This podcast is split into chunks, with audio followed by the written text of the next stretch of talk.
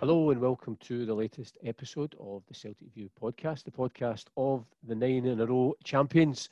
Uh, a slightly strange podcast this week. Obviously, we would have been planning on looking back on Wednesday night's game against St Mirren, of course, looking forward to the weekend game against Aberdeen. That sadly has not been the case. Uh, Celtic's two games suspended in the wake of Boli Bolingoli uh, breaking the, the strict protocol rules that are in place for Scottish football. We're going to be chatting about that and all other things to do with Celtic. But first, let's hear from Neil Lennon and his reaction to what happened in the course of this week. What's the rest of the squad? What's the feeling from them? Anger. You know, the uh, disappointment, frustration you know, we're looking to get a bit of momentum going and uh, get this, you know, they've waited a long time to play competitive football. And um, it's just not good enough. It's just simply not good enough. So not only has he let himself down, but he let the club down. And it's been totally disruptive to the preparations now. Does so, it bother you that you might be playing catch up again here? No, well, look, we just, uh, it doesn't bother me. You know, I've got my head around it already. We just have to get on with it um, and accept that these are the circumstances that we find ourselves in. Whether people want to blame the club as a whole or blame the individual, that's where we find ourselves in. We accept it and um, we'll prepare as best we can for the upcoming games. We can only apologise to our supporters. You're going to miss out on seeing us play over the next week or so, but um, we'll be more determined than ever when we come back. Is there any indication as to when these games can be played? No. I mean, I've only got the, the shout an hour ago, so I mean, you're asking me questions here that I can't answer. You know, when, when we'll have to find dates and fill them in when we can. As far as you're concerned, your next game is Reykjavik. Next week. Yes. And the following week, Champions League. Should you get through that? Um, well, we've got Reykjavik, and then we've got Dundee United, and then hopefully another Champions League game after that. Do you have a sense of how this is going to affect you or the club, or is it just a case of dealing with it head on? To have sense of, of how how this is going to affect you, the group of players, the, the, the club, uh, the image of the club? I'm worried about you know the, the the short term, the image that it would portray of the club, and it's a wrong one. You know, it's like we're going to get criticism, but uh, like I said, I'm, I'm saying this, you know, honestly, the club have done everything in their power, you know, to get this, to get the game going. It's been at the forefront of everything in terms of dealing with the government, you know, setting good practices in, you know, safety protocols, health protocols, stadium safety, everything, looking at getting, you know, supporters back into the stadium, getting the game up and running again. They have done everything. The testing has been constant. Logging in every day on the health app, that's been constant, letting us know where you are. And we've been let down by a player who's blatantly disregarded the rules for whatever reason is beyond me. I have no idea. So short term hit, and then we'll come back hopefully better than ever. I'm delighted to be joined on the podcast by Tony Connelly, my Celtic View colleague, and also our digital marketing manager, Craig Johnston. Tony, first of all, when I come to you, we just heard Neil Lennon there. When he spoke, you could you could feel the, the kind of frustration. He, he said he was livid. There was a real sense of disappointment that obviously, you know, it's like the club down, but I think obviously he feels that very personally, you know, given what he'd said to the players in the wake of the, you know, what happened up in Aberdeen. Yeah, I think he'll feel that trust has been broken. You know, he he trusts the players, that the players trust him, and and when someone does that, you, you would take it personally because they have a close bond with the manager. They all work closely together. So someone's actions like that, it really affects everyone, and, and you, you don't expect that from your teammate who should be looking out for you and avoiding doing anything that's going to disrupt the, the team or impact on the team. And Craig, uh, one of the things the manager mentioned, and again, I think that feeds into that level of frustration, is that the club has, you know, followed all the protocols. Everything's been set in place. They've been at the forefront and, and trying to get football back up and running for this season, and and that was you know that was a real frustration that then it's been kind of undone by what the manager described as the, the kind of selfish actions of, of one person. I think that is the frustration. Uh, um, working here, we know exactly what has gone into all the planning behind the scenes, um, both up at Lennoxtown and here at the stadium. What happens on a match day um, around about both the players and the the kind of support staff here. So there is a massive amount of work that goes into this, and um, it's frustrating that, that that has happened. I think what it does do, it kind of reinforces the importance of just everybody being vigilant, everybody kind of being on guard, and um, just really kind of being fixated on this this virus won't go away. It's it affects everybody, so it's kind of um, no matter if you're a player, if you're support staff, anyone, you've got to kind of be on your guard and just really focus on how we're going to get through this.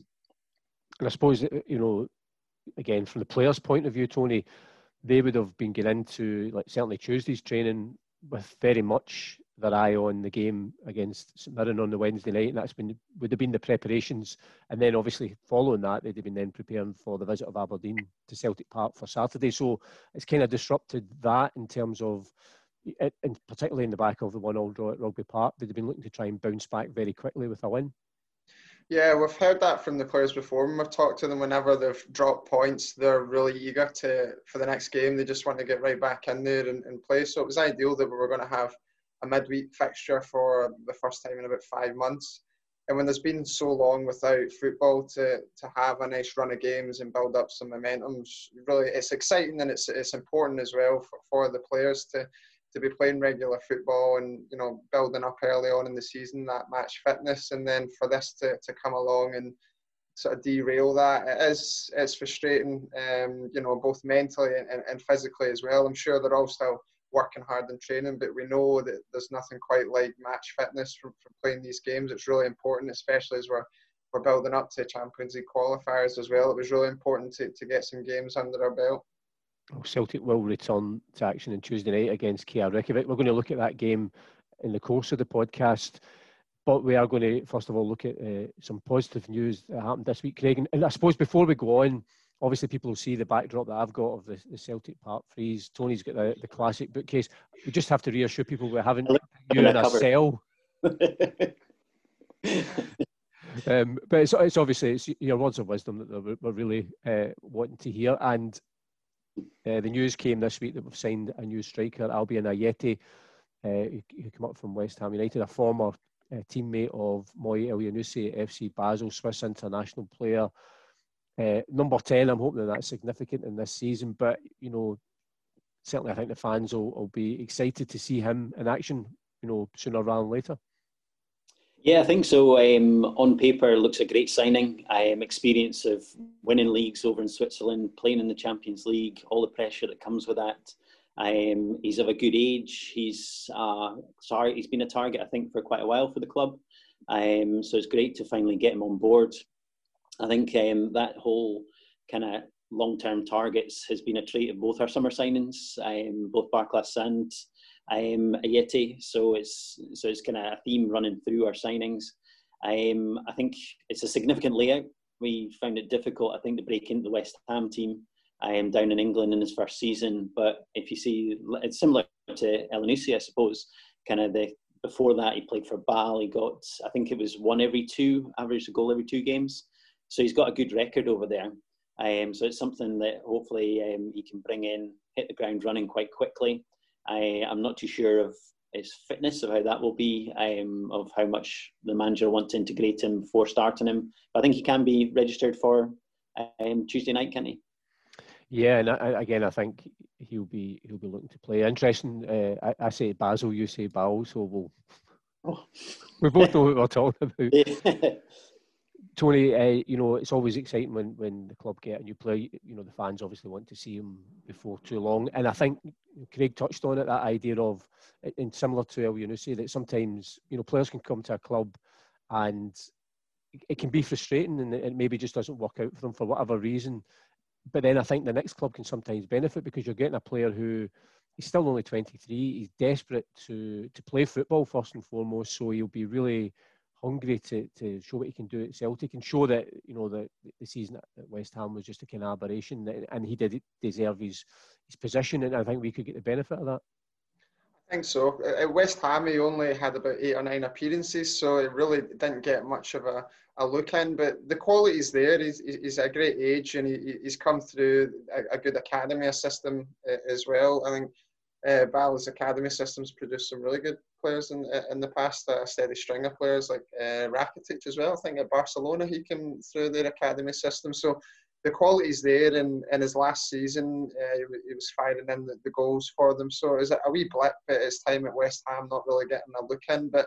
I think that will benefit us because he's going to be really, really hungry. He wants to, to prove himself. You know that, that feeling of, of not being given a chance and wanting to prove people wrong is is something that we hear players talk about a lot. Just you know, proving their doubters wrong. It's a, a great motivator for them. So to come to a club like Celtic and to have the chance to play alongside these players, they'll be getting plenty of supply as we're seeing from the, the early games as well, the fullbacks and stuff like that. So there'll be plenty of goal scoring opportunities for him, and he's, he's going to be hungry to hit the ground running. And he's got that experience as well at this stage of the season playing Champions League qualifiers. He's played in the qualifiers, he's played in the group stages, so that'll be really valuable experience. And I think he'll fit in well in the Scottish game. From the highlights I've been watching, he, he does seem like a, a real strong player. He can hold off a, a, challenge. He can have his back to goal and link up with strikers as well. He's played as a parent, so there's plenty of options there for Neil Lennon. And I take it the two of you are just teaming up against me, and you're both going for Bal rather than Basil. I, I, was just, I didn't. Uh, that one was in the tip of my tongue. I'll probably say it the other way around next time I say it. Well, listen, we are uh, we're looking forward to seeing our new number ten. But before that, let's just hear a few words from his first press conference at Celtic Park. Yeah, I'm very very happy to be here. Um, finally, everything is done. Finally, I can start soon, and uh, it's been a long day with the, the medical and the signing. So I'm really excited that everything is done. What do you know about Celtic, and what can what can Celtic do for you to make you a better player as well? Um, actually, I know a lot about Celtic. Um, everyone knows Celtic, uh, knows the tradition about this club, knows the stadium, knows the players, and I'm really happy happy to sign for this big club. And um, yeah, personally, I'm looking forward to meet my new teammates, to start playing with them, to share the emotions, and uh, just to get better day by day. You've already met up with a Celtic player, Elyounoussi. You played with him before at Basel. Just did you speak to him before moving to Celtic, and how good is it that you being able to, to link back up with him? Yeah, he actually called me a couple of times, but to try to convince me. But he actually doesn't need a lot to convince me to sign for Celtic. So, um, yeah, we had a, we had a chat uh, together. Um, he asked me about about my situation, and uh, yeah, I remember I remember the games we played together. We had many good moments. We scored a lot of goals in our time back in the days in Basel. So I'm really looking forward to to link up with him again. Craig, I mentioned obviously the fact he's been given the, the number 10, and I'm hoping that that will be eh, significant this season. But, you know, the, the prospect of of uh, Albian Ajeti playing up either, he said he can play as a lone striker, but maybe alongside Odsonne Edouard. And we saw, again, certainly the second half of last season, how potent the Celtic strike force was when, when Odsonne and Leigh Griffiths were teaming up. Yeah, I think that's that's a really exciting. He mentioned that in his press conference, and I think it's something that um, will really excite both us and the fans. I think they um, he's he looks he was here at the stadium yesterday. He's six foot. He looks like he's got a physical presence. I think um, he can kind of um, complement Odsonne quite well. I think he'll give Odsonne a bit more freedom rather than just um, playing as the target man. So I think I think it gives us much more options within um, the formations we can play, and um, it'll certainly be interesting to see how he gets up against some Scottish defences. Well, talking of Odsonne Edouard, he is the cover star again in the latest issue of the Celtic View with that absolutely beautiful away kit that comes out next Wednesday. Actually, it's now on it's been launched because it's been put back 24 hours because of our Champions League qualifier. Um, it may end up we just put Odsonne in the cover every week, but he he talks about his uh, goals for the season in terms of, of targets and what he wants to achieve. And I suppose Tony, he you know he's, he's seen as a kind of such a talismanic figure. Um, but obviously he he first of all his target you know again craig was just talking about champions league football for him and everyone else that's first on the the agenda for us yeah, that, that's that's the first. That's the next game uh, as well, and it's such an important goal for the, the club. And it'd be great to have Champions League football and be able to you know, get fans back in the stadium for when the, the, the, group stages could potentially come around. So, yeah, it's always an early season goal. A bit strange this year. Usually we would have played some of those early qualifiers before starting the league, but might benefit us having a, a couple of competitive league games under our back before our belt before we come into to this. Um, and I was reading this morning as well that you know if we were to make it to the group stages, could potentially be in pot three. That is, unless Moussa Dembele scuffers it for us and, and wins the Champions League for Lyon. So, um, yeah, I know there's there's a lot of games. It's going to be hard, you know, with these single legs. Um, I think that's when the fans will, will really be missed. But we've seen that the players are equally as motivated as well. They want to, they're desperate. They love Champions League football, so they'll be giving it their all, and, and hopefully Tuesday goes well. And I should say, obviously, this week's Celtic View coincides with the 55th birthday of the magazine, which was last Tuesday, the 11th of August. So we kind of highlight that. We just look back at really some of the ways that the, the, the View reported on our original nine in a row, last season nine in a row, the three European finals. So it is still going strong. It is actually even older than me, so it shows you how old it actually is. Um, next week's Celtic View, uh, we're already in the midst of that. Um, I know Tony's got a, a, brilliant feature on a guy called Michael Connolly. Uh, no relation, it has to be said, but he's uh, a student. Tony is in the in the midst of doing a, a, PhD on the life of Brother Walfrid, and it's quite far down the line. And I think it's obviously it's an academic thesis that he's doing, but he, he does touch on the in the piece about how he'd like to possibly write a book on it. I, I, think it's something that, Celtic fans would absolutely love to, to read about the real story or the full story of, of Brother Walfrid's life. Yeah, and I, I, can't think of a better person to write that book than Michael. I've known him a, a few years now. He's a, a, really nice guy. I'm a massive Celtic fan, but obviously a great academic as well. So he's got that passion behind him. He's in the third of four years of this PhD. He's doing it through Stirling University. So I caught up with him. He was telling me a wee bit about how it's been going. And it's been really interesting. He's been travelling quite a bit, going to Brother Walfrid's birthplace. He's, he's going to France. He's, he's looking into his time down in London as well, where he ended up after Celtic. But he's looking at his whole life, and obviously a big part of that is his work in Glasgow. He spent a number of years in Glasgow, and then the charity work that he done there has had such a, a huge legacy throughout the world. Um, and he's been looking through archives, finding out a, a, bit about what he was doing in some of the, the intermittent periods where there maybe wasn't much written about what he was doing. So I think he's he's uncovered a lot of new um, information about his life as well. So it'll be really exciting to see the PhD when it's finished, and hopefully maybe some other things like a book or a documentary if he can do that. And if I was on the ball, I could have made a seamless link between Moussa Dembele and Lyon, and the fact that uh, Michael had gone to Lyon to interview the Marist brothers over there. But uh, I might edit that in to make myself look, than I really am. We, have talked a, a, couple of times, Craig, already about what's coming up for Celtic. Obviously, we don't have these two domestic games this week, but we have a Champions League qualifier followed by the trip to, to Tannadice uh, a week on Saturday the Champions League qualifier against KR Reykjavik, it, as Tony touched on, it's a, a one leg affair. It's a winner takes all cup tie. We've got the home advantage. At the moment, uh, KR Reykjavik haven't played for a few weeks because uh, Icelandic football was suspended again by the government. So they may be a bit ring rusty as well. We've played, we've only played them on one occasion before and we won that. So there'll be confidence, but I'm sure an awareness that it, with the no margin for error, it, it's a it's a tie fraught with with potential dangers. Yeah, I think this um, the kind of one-off games do bring that. I think there's that kind of level of uncertainty of what will happen with no fans being at the stadium as well. I think there's still a kind of aura about Celtic Park having that home um, draw. That teams coming here will kind of um, be slightly taken in by the by the stadium, and um, I think that should give us an advantage.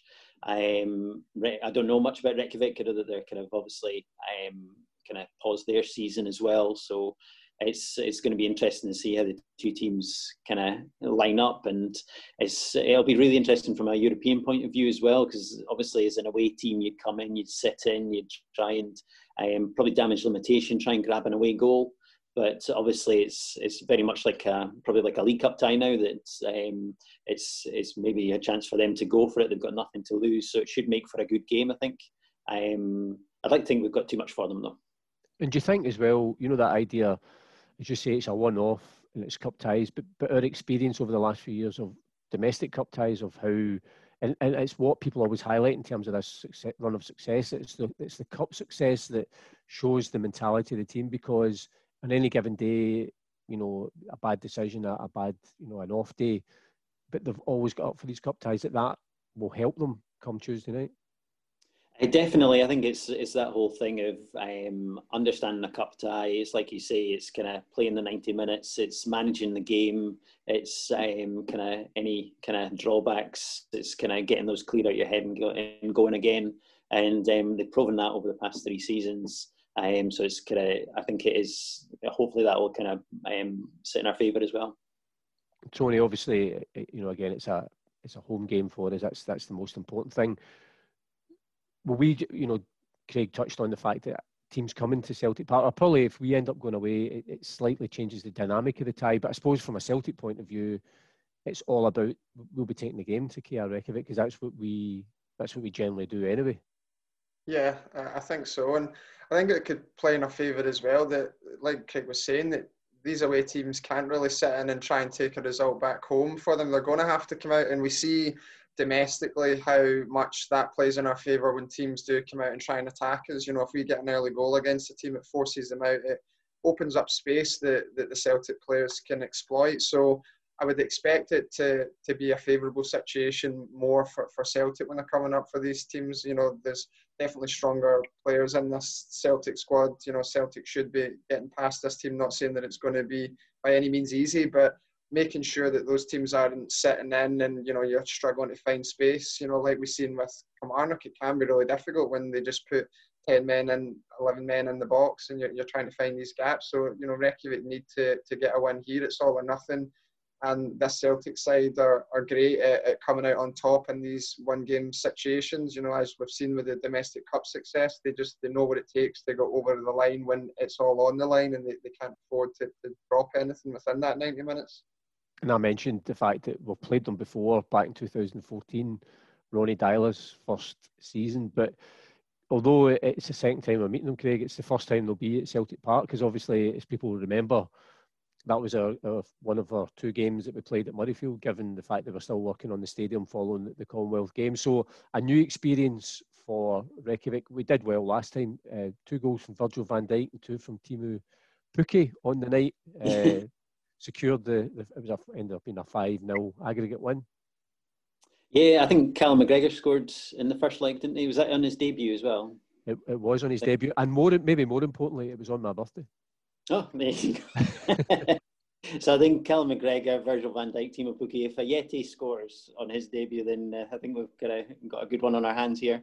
Um, but yeah, I, I think it'll be, um, I think we will have that advantage given the, the sporting arena that Celtic Park is and kind of the mythical nature of it. So I think um, definitely it's it's. Uh, I think just uh, one thing back, touching back on what Tony was saying. I think it gives a chance to play in Europe with the handbrake off because of these no no away goals. You can go for it. You can try and get that early goal. You can probably be take a little bit more risk as well because you're not worrying about leaving the back door open. So I think there is that chance of kind of maybe a few goals. I don't want to curse it now, but I just have. But um, just a few goals on uh, Tuesday night. And obviously, the, the reward for winning this game, Tony, is, is a tie against the winners of uh, Ferencváros of Hungary or Djurgården of Sweden. So, again, we know, and I think it's going to be another home tie. We were first out the draw. So, I, I suppose, particularly in this situation, that's all we can really hope for. Yeah, another home draw is great. It's good for the players to not have to be travelling at, at, this time to trying to reduce the, the risks of the spread of coronavirus. So to, to know your opponents, I don't think they'll be spending too much time thinking about them right now. It'll, you know, when we've spoken to the players, we know that their minds is just fully on the, the next opponent. But uh, it's good to know that they've got that home advantage if they can get through this one as well.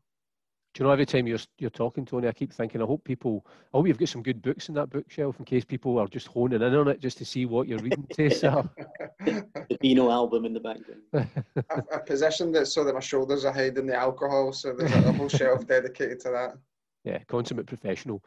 Mm-hmm. We are going to uh, close out the show by just looking back on that Callum McGregor uh, goal that, that Craig mentioned. I should say also that in this week's view, we've started a new feature which kind of ties in with the Celtic View Twitter feed where we actually, uh, ironically, we chose four goals uh, against our next opponent, which should have been Aberdeen, and we asked people to vote on their favourite, and we chose uh, a comment from each of the four, and then we we, we saw which one was pulled as the, the favourite goal against Aberdeen, and the one that won it was uh, Tom Rogic's goal in the 2017 Scottish Cup final to, to clinch the invincible treble. So if you go into the uh, Celtic View uh, Twitter feed at Celtic View, we've got another poll running for the the game against Dundee United the following Saturday, so you can vote for that, and you know you might end up in next week's Celtic View. Uh, guys, thanks for joining us uh, on this podcast. Tony, you can get back to to reading, not drinking alcohol. Craig, we might let you your uh, your prison. I'm going to break out myself in a minute. I'm going to go for it. We are going to finish with a goal against KR Reykjavik. Of course, they are the visitors to Celtic Park on Tuesday night. It was back in July the 15th, 2014. Callum McGregor made his debut. It was Ronnie Deila's first competitive game, and we ended up winning 1 0 in Iceland. Back out to this far touchline. McGregor goes for the byline. He's got past one. He stays on his feet. He's back on his left foot. It's McGregor. McGregor! It's a goal for Celtic! On his full Celtic debut, Carl McGregor opens the scoring in such an impressive way. It's KR now, Celtic 1. Wonderful play from the young Celt. Fully deserved as well. He was brave. He went past the first defender, cut inside on past the second, onto his left foot, and beat the goalkeeper at the near post. Celtic deserve that. They've been the better team in the last 20 minutes, put Reykjavik under severe pressure, and I'm absolutely delighted for Callum. He really deserved that. He's taken his chance and really put that goal away brilliantly. And you know that was so important for Celtic just to get that goal to give them that cushion, Kenny. And now with six minutes to go, we have that lead.